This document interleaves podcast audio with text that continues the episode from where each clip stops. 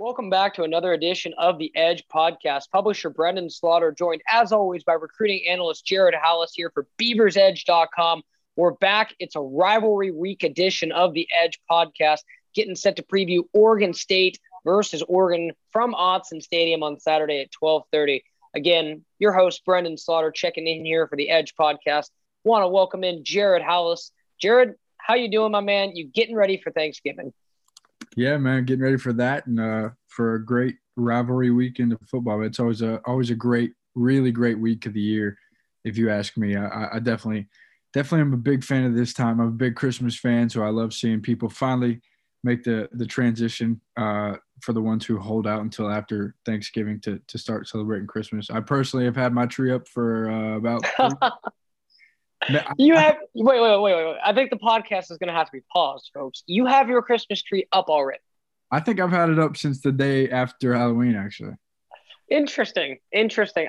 I'm gonna say drop a comment in on the damn board. We need to maybe we need to see. I, am curious because I, I, I don't judge. Like honestly, I, I'm I'm kind of intrigued. I'm like, huh, what would I've never had it like with me, but what would the idea of a, a Christmas tree while Thanksgiving's going on be like? I don't know, Jared. That's bold. I like that. telling you, I'm that guy, man. I just I love it's easily my favorite time of year. So I'm uh I'm like Buddy the Elf when it comes to that. that as soon as I can. Yeah, no, that's funny. It's interesting. I've seen people who are like the opposite of you, Jared, that are like, no, no, I can't have Christmas until Thanksgiving is over. So you are directly defying that logic and, you know, saying what's up to those people. I think the majority is is definitely in that line of thinking. Like uh, you don't deserve a plate at Thanksgiving is what I've been told many times. But you know what? Wow. I'm gonna sit. It, it's it, more mostly in a joking manner, but yeah, yeah, no, I will sit no, yeah. late tomorrow next to my Christmas tree and be dang happy about it. wow, sounds like some some big time expectations at Thanksgiving from the Halus family. No, just kidding. But no, it's uh that that's cool. That's uh that's definitely a, a unique and I'm gonna say again, it's a bold move, bold move from Jared. So I, I respect it for sure. But uh, again, uh, thanks for sticking with us here on the Edge podcast. Got a lot to cover. Uh, you know, like I said, previewing Oregon State's matchup against Oregon. Uh, we got a couple commits this week that we need to touch on as well for Oregon State. But uh, Jared, let's go ahead and start by just going back a little bit and talking about Oregon State's senior day win uh, over Arizona State. It was obviously a huge win to close out the uh, the home slate, go a perfect six and zero oh for just the second time in school history, undefeated at home, joining the 2000 Fiesta Bowl team, which was obviously honored uh, at the end of the first quarter.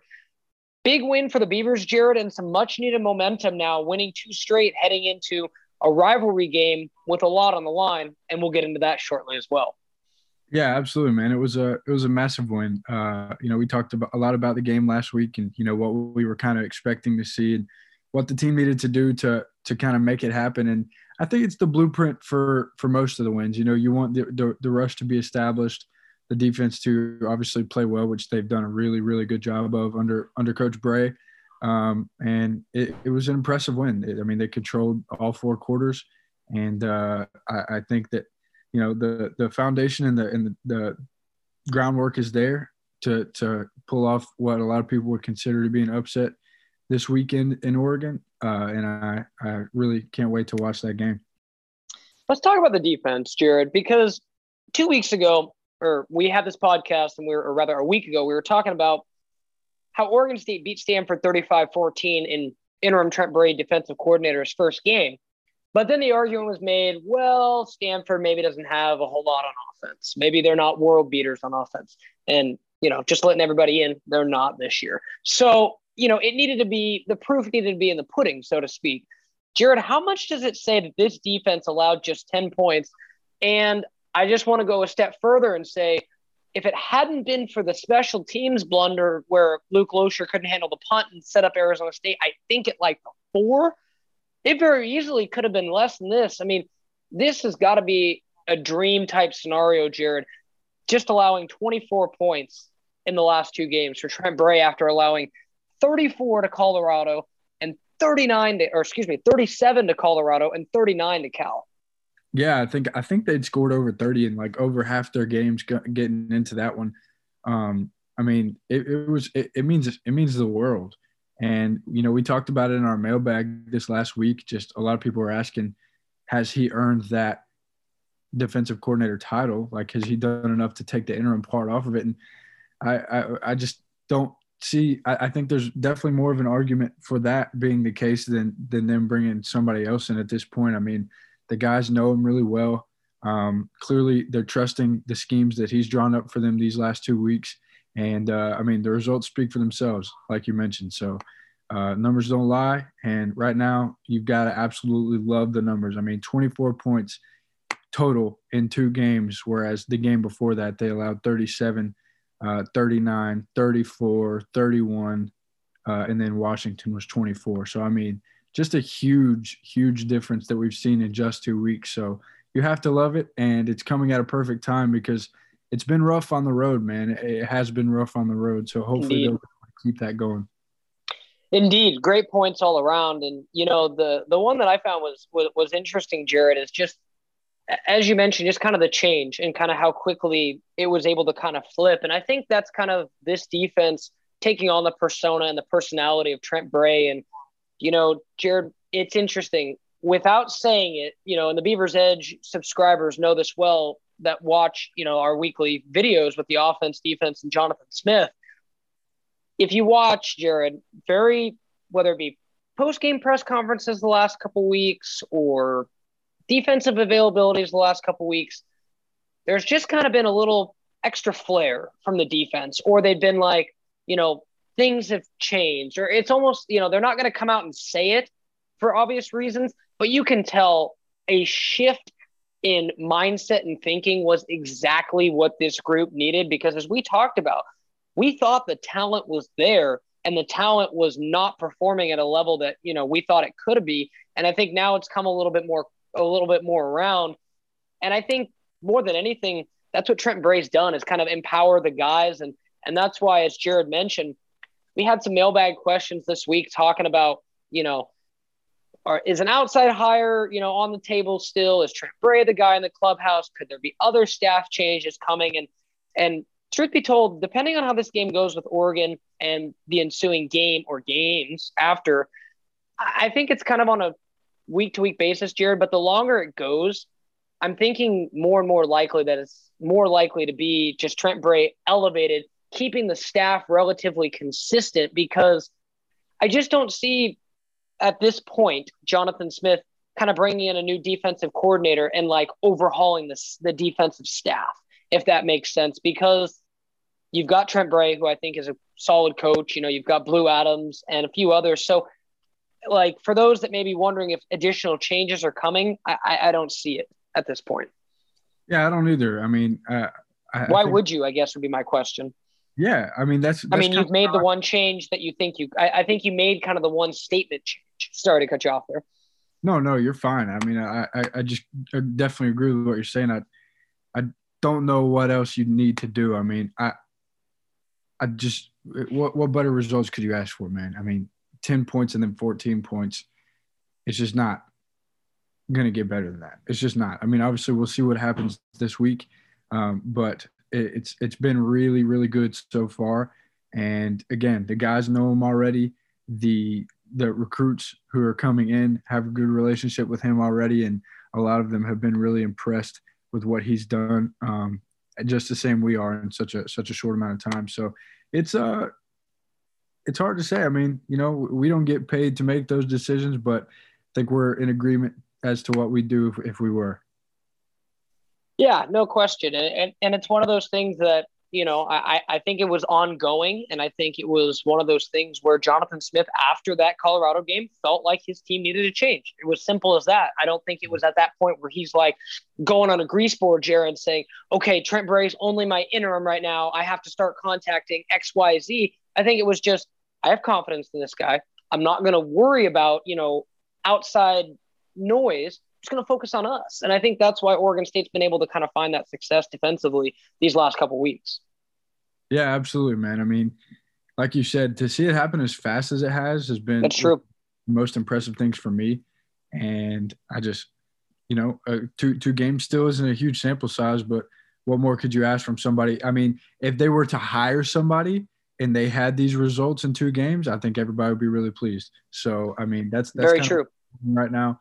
Um, I don't see the need to make any drastic changes. I mean, it's cool to bring in new guys, which obviously they'll need to bring in somebody, even if, even if they do uh, elevate him to to that permanent DC role, they're going to need someone for the linebackers. So yeah, we'll yeah, see, that's what happens there. Yeah, that's a good point, and, I, and I'm glad you brought that up, Jared, because uh, you know Tibesar obviously handled the uh, the outside linebackers as well, so could be some some interest there. You know, if if he's elevated, that would be quote unquote maybe the one position they would look to fill, or perhaps you know there's there's an up and comer on the own staff, you know that um, you know they feel could be promoted within as well. So I think it speaks more to how Jonathan Smith believes in his culture of coaches. So well, you know, I, I or go ahead. I was just gonna say, I mean, and, and that's the biggest thing. Exactly what you're saying is the biggest thing. There's there's been no reason to doubt anything that that Coach Smith has done yet. Um, I mean, as soon, as soon, as things got pretty pretty grim, he made changes, and so far the change has been a great one. So, I mean, there's just no reason if if that's the decision that he decides to make, you just have to hope that everybody, you know, is on board and, and understanding of that.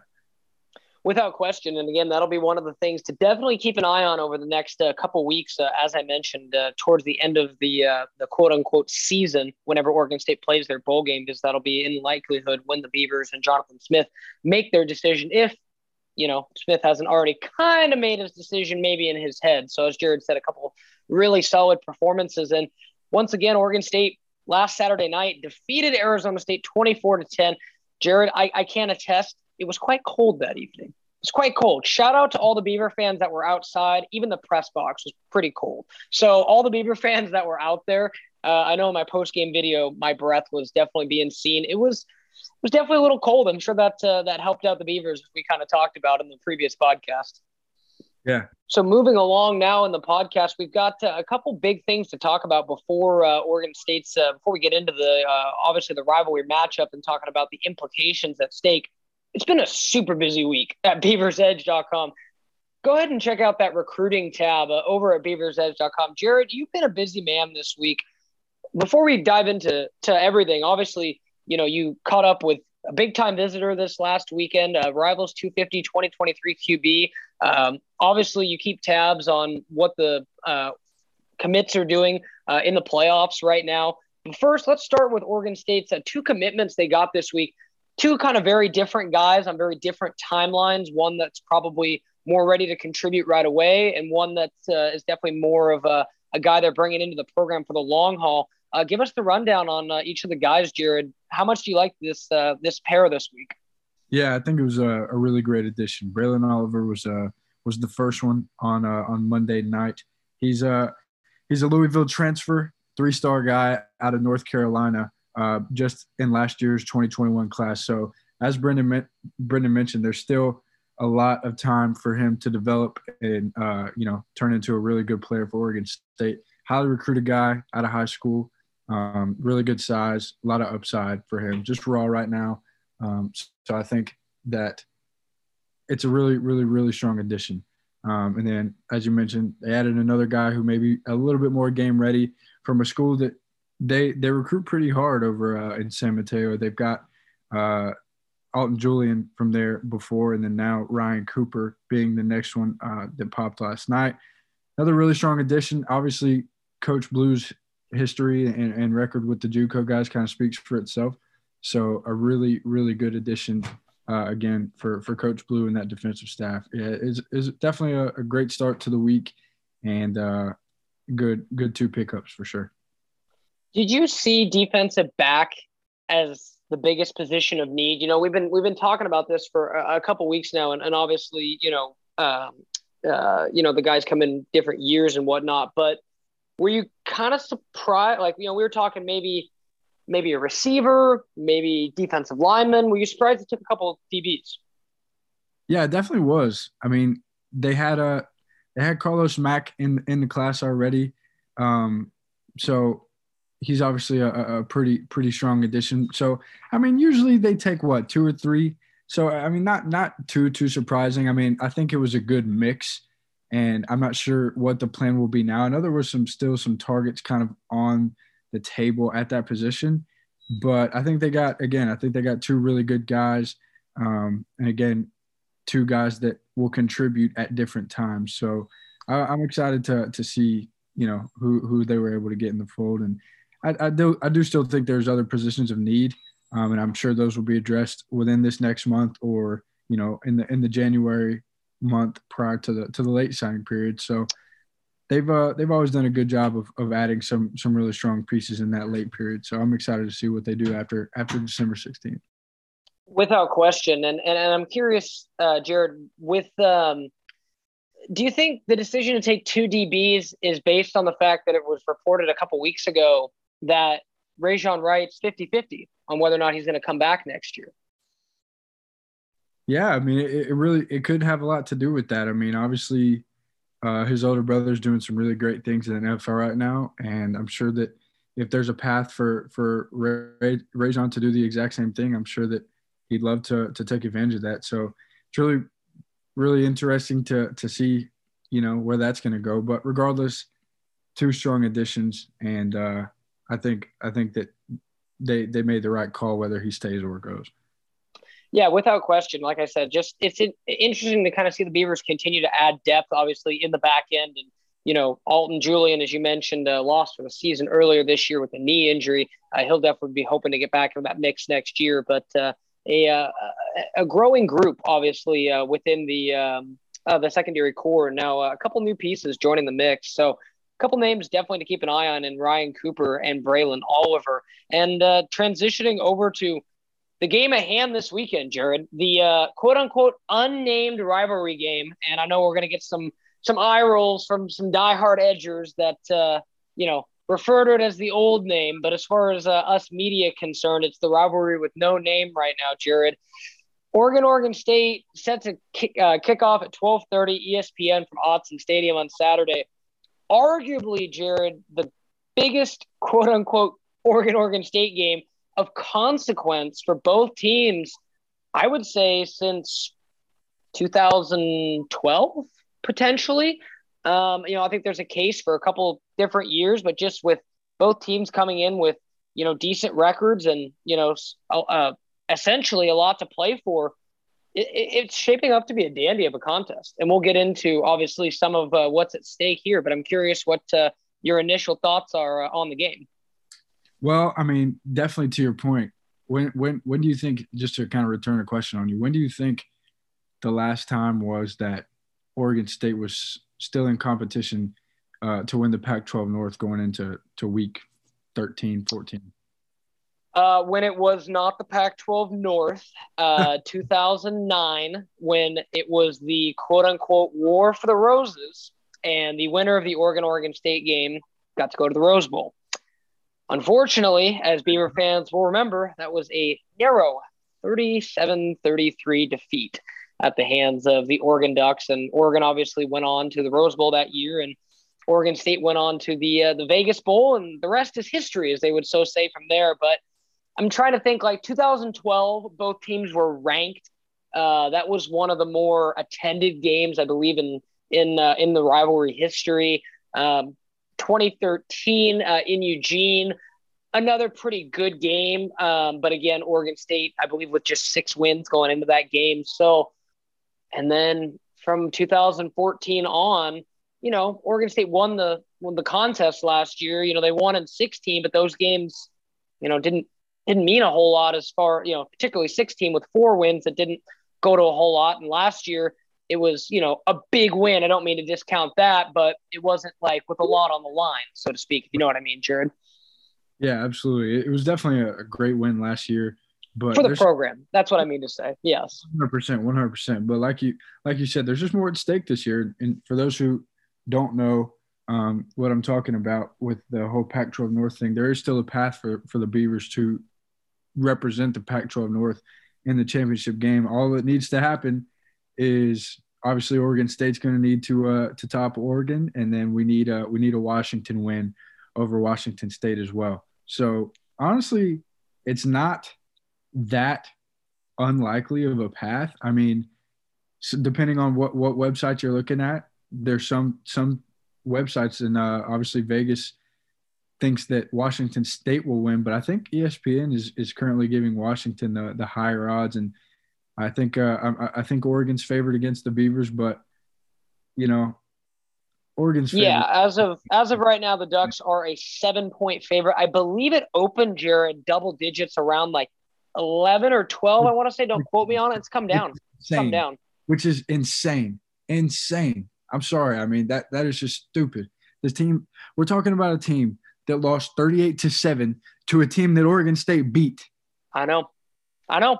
And and again, Jared, like I, I you know, Beaver fans, first things first.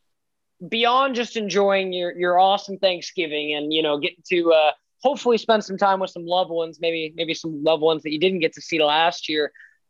First things first, Jared. Go dogs, not Cougs. Go dogs. Like like that that that that's where it starts. That's where it starts. It starts right. in Seattle. And, you know, we, we caught up with some of the Beavers today and we're talking to uh, Simon Sandberg and uh, Kitan Oladapo, just kind of saying, hey, are you guys going to watch the game, you know, Friday? And, you know, they're like, you know, we're going to watch it because we always like to watch football. But you could tell, Jared, they're really focused on themselves and they're kind of not letting wise wisely. They're not letting what happens Friday night dictate how they're going to go into the game Saturday. And I think that's how you have to go into it. Yeah, yeah, 100%. Just to get back to, to kind of what you're talking about first, are you surprised there's not a name yet? I'm kind of surprised by that. You know, uh, from, you know, A, I just think there have been bigger, bigger fish to fry, to be, to be honest, Jared. I mean, you think about like, you know, just, just from your perspective, um, some things that you know I'm, I'm just going to leave it at this. You know oregon is still quote unquote trying to get back to exactly what it was like pre-pandemic. I only mean that to say that as of you know recording this podcast the outdoor mask exemption was just lifted. So I, I just think in a lot of ways there was a lot of like between the two schools specifically they had a lot on their plate. They had thing you know between leadership uh, Oregon State, obviously, just with an interim president, I think right now, and you know, getting getting on the field and going through protocol and all those things, and you know, getting students back on campus this year and all that stuff, and welcoming back fans. And honestly, I just think it kind of took a back burner. And I don't know if that's necessarily a good or bad thing, Jared, but you could tell it just wasn't a big priority from Oregon or Oregon State side. Just the rivalry series. Yeah, I mean, it, it's definitely an interesting question. It's not it's not important. Um, it, it's really not. But I, am just kind of curious. I, am going to be excited when they do name it because it's kind of weird calling it the the game with no name or what you, the Civil War or whatever you want to call it. But regardless, yeah, it would be uh, it would be really really awesome to see Oregon State find a way to win the game. Um, I mean, I, I must I must say though, Jared, the um, like if there's one thing that I say right now, um, I am not a fan of the Platypus Bowl. Not no. one bit. No. I, I, don't. I don't like that. I, I've seen people throw out, you know, because apparently there's a platypus trophy uh, that is, you know, it, you know, I, I guess passed between Oregon and Oregon State. That ain't happening. But again, I'm not a fan of the platypus trophy, bowl, game, whatever. I, yeah, I'm not a big fan of that. Um, personally, I'd like to see I'd like to see, you know, either a cool catchy name, maybe a sponsored name. I don't know, just just something, you know. And I and I figure after after you know this next year, I think maybe it'll be, you know, I think enough. Like you go back to last year, Obviously, no fans at all were at the game in Reser Stadium this year. I think you're maybe going to get kind of the fan chatter back and kind of maybe drive some of the conversation and, you know, quote unquote, maybe put some ideas out to those administrators and so on and so forth. And, you know, maybe have it be a more front burner issue uh, in years to come. But yeah, for sure. Definitely a, a good question. And, you know, you said it best, Jared. Only two things need to happen. Washington State needs to lose, which again, with how well the Cougars have been playing and how respectfully, Jared, I think the dogs have kind of checked out on the year. Yeah. that's easier said than done for that to happen in Seattle on Friday night, but you never know. And then obviously all bets are off between Oregon and Oregon State. And as you mentioned, Jared, we'd be remiss if we didn't mention the final score again because I was pulling into Reser Stadium as you were texting me, and my app where I was getting scores wasn't loading. And you just texted me. I can't remember exactly what it was, but something related to Utah. And that was when I saw the halftime score and I was like, "Whoa!" I, I looked at you know my uh, uh, my buddy Keenan Punkocher, who works for Beaver's Edge uh, on game days as well, and I was like, "Oregon's not built to come from behind. This is done." And obviously, it ended up being a 38 to seven uh, finish there for the Utes in Salt Lake City as the Ducks were steamrolled, didn't get off the plane, whatever analogy you want to use. Yeah. They weren't ready for last week, Jared. They fall flat. Uh, the conference way loses playoff hopes. No Beaver fans are upset about that, obviously, but got to throw it out there that you know another year the Pac-12 will not be representing in the playoff, and now the question has to be asked. It's been really weird, Jared. Like Oregon's like the vibe around this game. Oregon State's really excited for this game it seems to me like a lot of the kind of buzz around Oregon is, oh man, we don't make the playoff. What do we have to play for now? And if that's anywhere close to Oregon's mindset, Oregon State's got an advantage in this one. Yeah, I mean, you have to hope that they come out flat the same way that they did. Yes. Against uh, against them, but regardless, I mean, it, it should be more about how you execute and less about how they play because I think Oregon State at their best is capable of being Oregon, even if they do play better than they played last Saturday for sure. Um, so I, I, that that's what's most important, and I'm sure that's been the message uh, in the locker room throughout this week. Just don't worry about don't worry about what you saw from them last week um, because they are still a good football team, but it's let's play our game. Let's not let's not go in there hoping that that they're not on their A game that day. That way we have a chance. Let's make sure we have a chance regardless and uh, I, I I think they do have a good chance, man. I mean, I really do. I'm not gonna make any kind of predictions, and I'm still not sure where I stand on that yet. But I, I think it's gonna be uh, certainly more evenly matched than a than a double digit line. That's for sure.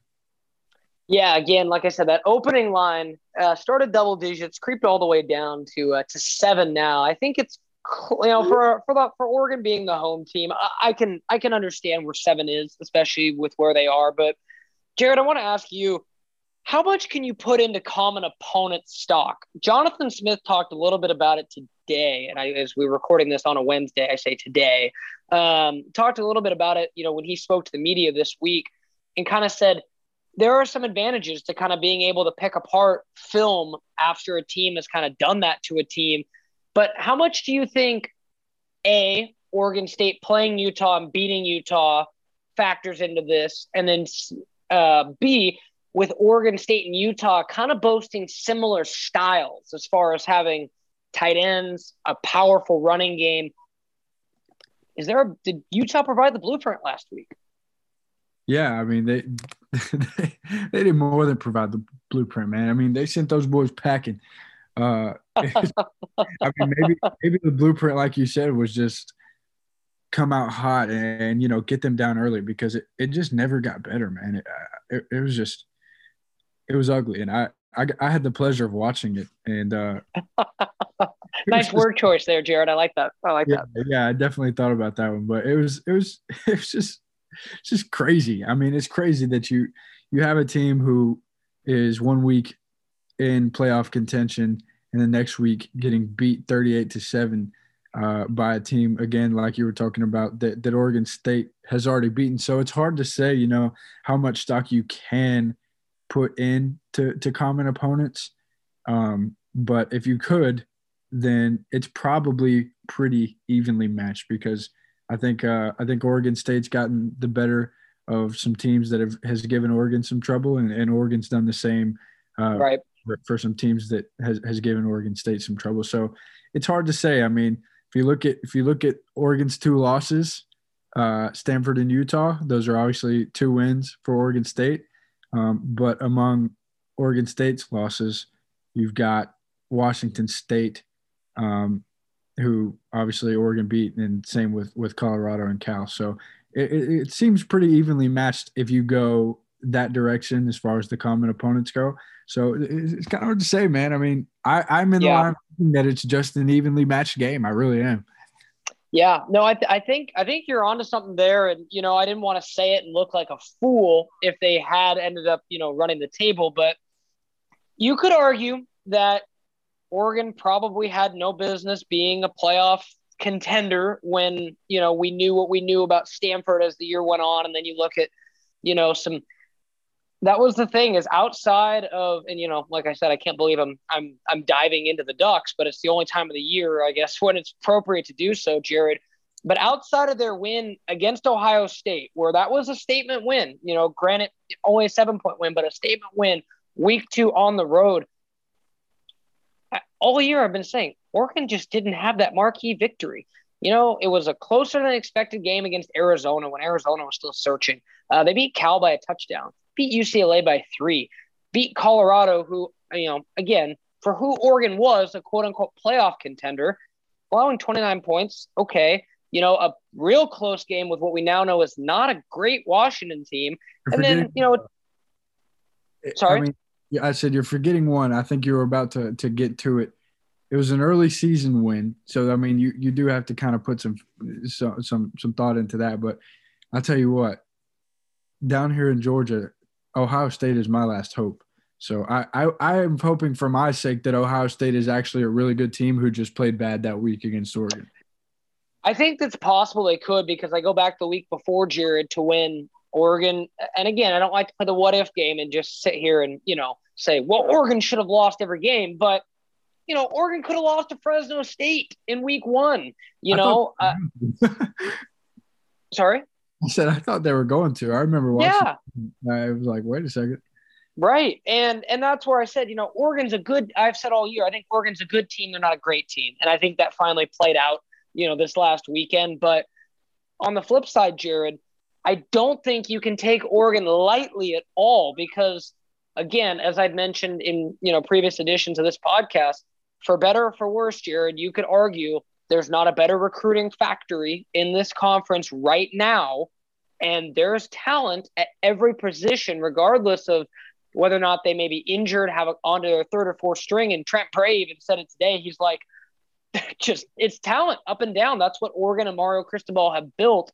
And obviously, you know, Oregon State overcame that last year, but that's still something where you have to be so, uh, you know, staunch in your preparation and your plan. And, you know, that's how, you know, you can outplay and outperform better talent. And that's what Oregon State's going to have to do because you know Oregon's going to come out wanting to respond. That was embarrassing for them. They are, and and there's also probably some fire in, in some of these guys from from last year's game against Oregon State. Um, so there's definitely you know a lot of reason for for those guys to to come out and you know really really want this and to prove who they are. But then there's also the counter argument that after their playoff hopes just disappeared that you know they could be feeling feeling pretty uh pretty hung over this week so Very true. Be, again you you want to make you want to put the game in your hands and not worry about how they're going to play. But as you mentioned it's a it's a really talented squad. Uh so you know you gotta you gotta just hope that whatever happens oregon stays ready to play their best football. By far their best football that they've played on the road this year barring maybe I don't know, second half against uh, Purdue or maybe at USC. Um, yeah, they, they definitely need to to play some good road football because I think if this game is in Corvallis, uh, I might know who I'd pick. But yeah, being on the road, man, it's just it's tough, man. They've they've really they've really looked like a different team as of late on the road.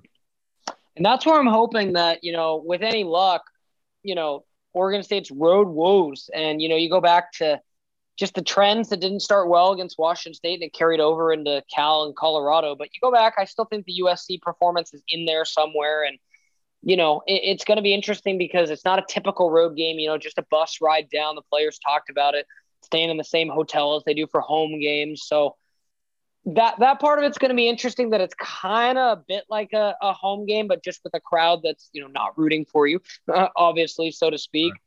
but yeah, it, it, it's it's going to be interesting because Jared, if I had told you even just two weeks ago, but let's even go back to the beginning of the season, that Oregon State would have a shot to win the Pac 12 North and be in the Pac 12 title game with a win over Oregon. yeah, I mean, I think it's kind of what we were hoping for the whole year. You know, we kind of talked about it at the beginning uh, of the year, just talking about how there really wasn't a game that you looked at on the schedule and thought it's just not winnable. Um, right. So it's it is surprising, I think, just because of the fact that it hasn't happened in a while. Uh, so you know now that it's finally come to fruition a little bit, uh, you're you're kind of like, whoa, this is really happening. But you know, it it should have happened. It, it should have. It's it's a really good football team at Oregon State this year, and they deserve it. Without question. And again, Oregon State's regular season finale, if you can believe it, Jared. Where did the first eleven weeks, twelve weeks go? I mean, I feel like you and I were just breaking down, you know, preseason or even the loss to Purdue, and here we are.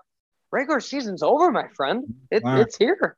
Yeah, it flew by. It absolutely flew by. I mean, it's hey, and and and how great! I, I know, like, how great though. I got to get a little round of applause to 12 game schedule being back, Jared. None of this six, seven, four game nonsense. We're back to 12.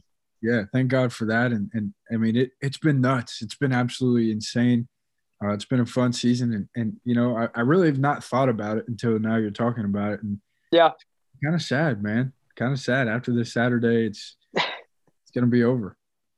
The other thing I want to touch on uh, before we wrap up the podcast again, Oregon State uh, facing Oregon, Autzen Stadium, twelve thirty. Uh, make sure to stay tuned to BeaversEdge.com as we'll have loads of content. A Thanksgiving meal, a stuffed uh, plate of content between now uh, and Saturday. Get you ready for that game. Jared will have uh, starters as recruits, and we'll also have staff predictions, the injury report, um, uh, in addition to uh, this podcast and uh, a couple other things as well. We'll also be giving uh, some key reasons why Oregon State can beat Oregon in this game. But Jared, I want to go ahead and touch on something that is quite exciting just for uh, everyone uh, that supports Oregon State. Just to kind of touch on. That's the latest round of bowl projections published today at BeaversEdge.com. Um, some some familiar locations, Jared, but I, I tell you what, there are a lot of Beaver fans that are just gleaming from ear to ear to continue to see the words Oregon State firmly in bold with bowl projections now. Yeah, absolutely. you know, we, we did touch on it last week, and like you said, a lot, kind of a lot of the same. Um, but it, it, it, it's really nice to see, man. And you know, a win this week would would do numbers for these. it really would. I mean, I think we'd we'd see, we'd probably see the Sun Bowl disappear. Honestly. Yeah. Um, but otherwise, otherwise, we've got some really good stuff on here. Um, some really strong opponents, and uh, again, a lot of the same as last week. I don't for whoever's listening last week. Sun Bowl is on here a few times against North Carolina and Miami. Uh, Las Vegas Bowl, which is obviously a fun one for for everybody who's involved against Purdue. So a rematch there. Uh, LA Bowl against a few different opponents, most likely being San Diego State, who's a who's a really good squad this year. So very, very there. I, I do think I'd love to see them play North Carolina. Yeah, you mentioned that last week. Yeah, Mack Brown and company. Yeah. I tell you, I think that'd be a great matchup, and honestly, it, it feels like a pretty winnable game for Oregon State, in my opinion. You know, it's funny because selfishly, Jared, you know, I, I can, I can, I can do full disclosure. I, you know, the, the Sun Bowl is, is necessarily not my first choice as far as like, hey, you know, I want to, I want to go to that bowl game, but Beaver fans will know, and Jared, you can go back and do a little bit of research. Oregon State has gone to the Sun Bowl more than a time or two, and it almost kind of would be kind of Oregon Statey to, after not going to a bowl game since 2013, to come back and return to the Sun Bowl. But, but like you said, take care of business this weekend, and you can knock out, you know, potentially the Sun Bowl, LA Bowl, some of those more, you know, maybe in the Vegas Bowl. I mean, who knows what your options could be um, if you win this weekend, Jared? Because theoretically, and this is just worth arguing even if Washington State wins and Washington State takes the North with and Oregon State wins, Oregon State, by the letter of the law, Jared, should go to a better bowl than Oregon. One hundred percent, and and you know you'd have to. So you know, like I mean, like that's in play. Like the fact that the Beavers could send the Ducks to like the Sun Bowl or the Alamo Bowl, Jared, after having playoff hopes, that would be uh that'd be quite the uh, holiday present. It would be, man. And you know, you talk about selfishly not wanting it to be the Sun Bowl. I I hope they make it to like the Belk Bowl or, uh, I mean, something, something, something down here, something drive yeah. to your boy, because I would love to to make it out there. Oh sure. yeah, no, and and we're gonna be pulling on some strings to get you out, Jared. I can't wait to see, um, you know, just where it all ends up because I know we're gonna have a strong contingent of Beaver fans, specifically uh, Beavers edgers that are gonna be going out there. You know, I'll be going wherever it is, and it's gonna be an awesome time. And Jared, you could you could argue party like it's 2013. I mean, you, we we might need to get you know some some early 2010s tunes to kind of set the mood for what it was like when when Oregon State went back to the postseason. But that's that's what's in the rear view, or you know, kind of on the periphery, I should say, uh, is the bowl game. But as we mentioned, a lot coming uh, uh, up ahead this week, potentially next couple weeks, as Oregon State is still in contention for the Pac-12 North, Pac-12 title game, obviously next week, and with a little help, Oregon State could defeat Oregon and then claim the Pac-12 title. So again, make sure and keep it locked to beaversedge.com. Jared and I are going to have wall-to-wall coverage uh, throughout the rest of the week leading up to the 12:30 kickoff. And then again, make sure to uh, keep it locked with us as we will have live updates uh, pre, post, and uh, during the uh, the game uh, down there at Autzen Stadium. So it's going to be a good one, Jared. And I, you know, I, have been looking forward to this game all week. It's going to be fun to have some good food, kind of get ready for it in the meantime, and then kind of get dial back into football. Yeah, it's uh, I'm excited definitely gonna pick out myself uh, tomorrow and Friday and the whole weekend really and enjoy enjoy this last week of regular season football as much as I can and uh, I'm excited. I'm really excited to see everything again. Obviously, Christmas season being here, although my tree's been up as we're talking about. yeah. So, I am curious. I am curious here, just to kind of close this on a bit of a lighter note. Where do you stand on Turkey? it's been quite the debate I've noticed on social media with people starting to buck some trends, traditions going away. Some people being like, yeah, no, I don't like turkey. Why do I have it? I'm going with, you know, chicken. I have coworkers that are doing different things this year and whatnot and, you know, shaking things up. Where do you stand on turkey, Jared? Personally, it's not my favorite. not a big fan.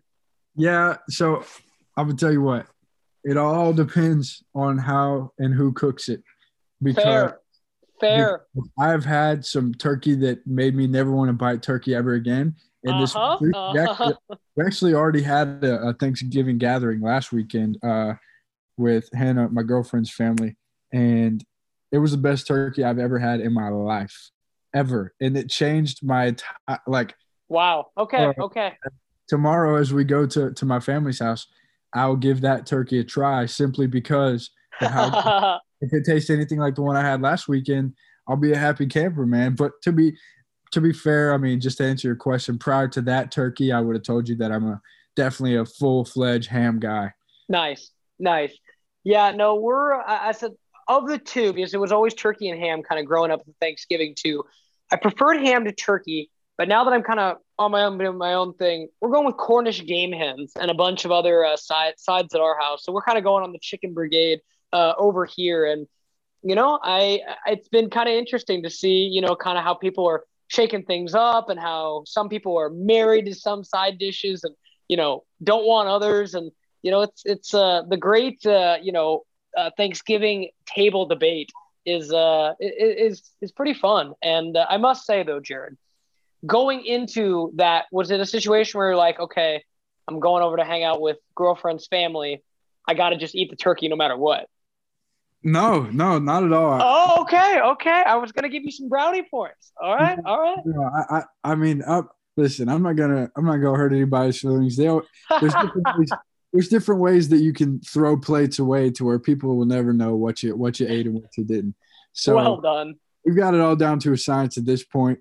Uh, I just wanted to try it. Actually, I'm, I got tipped that it was it was gonna be really good because the the guy who cooked it has made really good turkey before. So I was mm. I was mm. down to try it. Um, had I gone into it blind, not knowing that information, who knows? I mm. talked mm. about it in the mailbag. I, I, I eat a lot now for whatever reason. Something happened in uh, in 2021 that I just I can put down some food, man. So I, I had a pretty pretty big plate, um, and yeah, I, I, think I probably would have put turkey on there regardless of whether I knew that or not. Um, but it all for me, and this this is a question I want to return to you as well. I don't I even if the turkey and the ham and everything else sucked, I don't care as long as I have good mac and cheese. I man, you you opened another another rabbit hole as far as just down the down the pod. I completely agree with you, Jared. But from what I have heard, just from kind of talking to some guests that we've had on Rip City Radio this week, and you know, just kind of chit chatting with other media members down in Corvallis and whatnot, it seems like mac and cheese is more of a southern staple than it is maybe what? up here. Oh man, I'm never. Yes, yes. I'm very curious, and again, let's let's have some some edgers drop some comments uh, in in the thread because we need to talk about some Thanksgiving uh, side dishes and, and what what kind of qualifies as good ones and not. But but yeah, I I would totally agree. I you know I love some quality mac, and my uh, my co-host Justin Myers on Rip City Mornings was uh, saying he he's got some really good mac. He's been working on like three or four different kinds of cheese and like a crunchy top. I'm like, oh, and yeah, I don't know. I, I don't think it's as common up here, and that's a little disappointing. And I think you should be the the the minister of that culture's change because you could go down in the history books if, if you're leading the charge there. I mean, mac and cheese is a, a prized possession. Oh yeah, no, we've uh, at our house. Oh yeah, we've got it on tap. We got it on tap.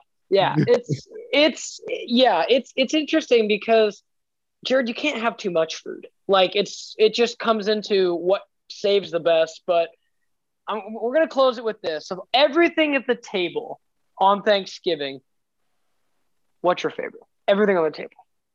Mac and cheese. All right. Okay.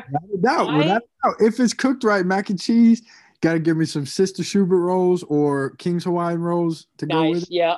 Yeah. And we got we got the Hawaiian rolls working. I'm gonna say, Jared, I'm a stuffing guy. I love me some stuffing, man. That it's stuffing's a food, Jared, that I will make like other times of the year, like with like you know rotisserie chicken or anything like that, just because dude, st- stuffing's my it's my go-to for sure. That's interesting. Yeah, I'm not I'm not too big a too big a stuffing guy myself, but mac and cheese is a whole different story. I'll make that whatever the entire year. Mashed potato. Yeah. I said it. I said it last weekend. I like to just I just carb load, man. I just I oh, just oh yeah as as yeah. many carbs as I can find. Throw it on my plate, and I'll I'll handle the rest later. Well, I can tell you this, Jared. For my own selfish sake, I'm a little happy that the the rivalry games on Saturday this year because Friday I get to you know just sit and, and write some awesome content for y'all with Jared as we're going to be you know kind of fat and happy after stuffing our face full on Thursday. Sometimes Friday it, you're you're a little lethargic that next day. Oh, I'll be I'll be I'll be on the couch. There's no doubt. Yeah. well, that'll go ahead and wrap it up for uh, this edition of the podcast. Big thanks to Jared Halus for uh, engaging in all the uh, Thanksgiving uh, takes, all the uh, Arizona State talk from last week as Oregon State again went perfect at home. Pretty awesome achievement uh, for this year's group, and will be looking to get win number eight uh, at Autzen Stadium, and with a little help, just maybe find themselves uh, at Allegiant Stadium in Las Vegas, Nevada next week. So again, for Jared Halus, this is Brenden Slaughter signing off with this edition of the podcast. Make sure to tune back next week as we'll break down everything that happened. Again, there's going to be a lot to talk about next week, uh, leading into whether it's Oregon State's next game or leading into the bowl game. But regardless, Jared and I will be back with the podcast we'll find out how good uh, Jared's mac and cheese was this week, and uh, you better break it break it all down on the podcast. I might be in jail. well, again, like I said, for Jared Halus and Brenden Slaughter, we want to thank everyone for uh, checking out this edition of the podcast. We want everyone to have a happy Thanksgiving, uh, and again, big thanks to uh, all of our uh, BeaversEdge.com subscribers. Jared and I are very thankful for you guys. Just want to throw that out there as well. And for those of you who aren't, you can join the beaversedge.com family. Again, you can join free for 30 days. Just head on over to the landing page and you can join the beaversedge.com family. It's good time, good stuff, all the beaver stuff you always need. So, again, signing off on this edition of the podcast. We'll be back next week to break down uh, the Oregon game and look ahead to what's next for Oregon State.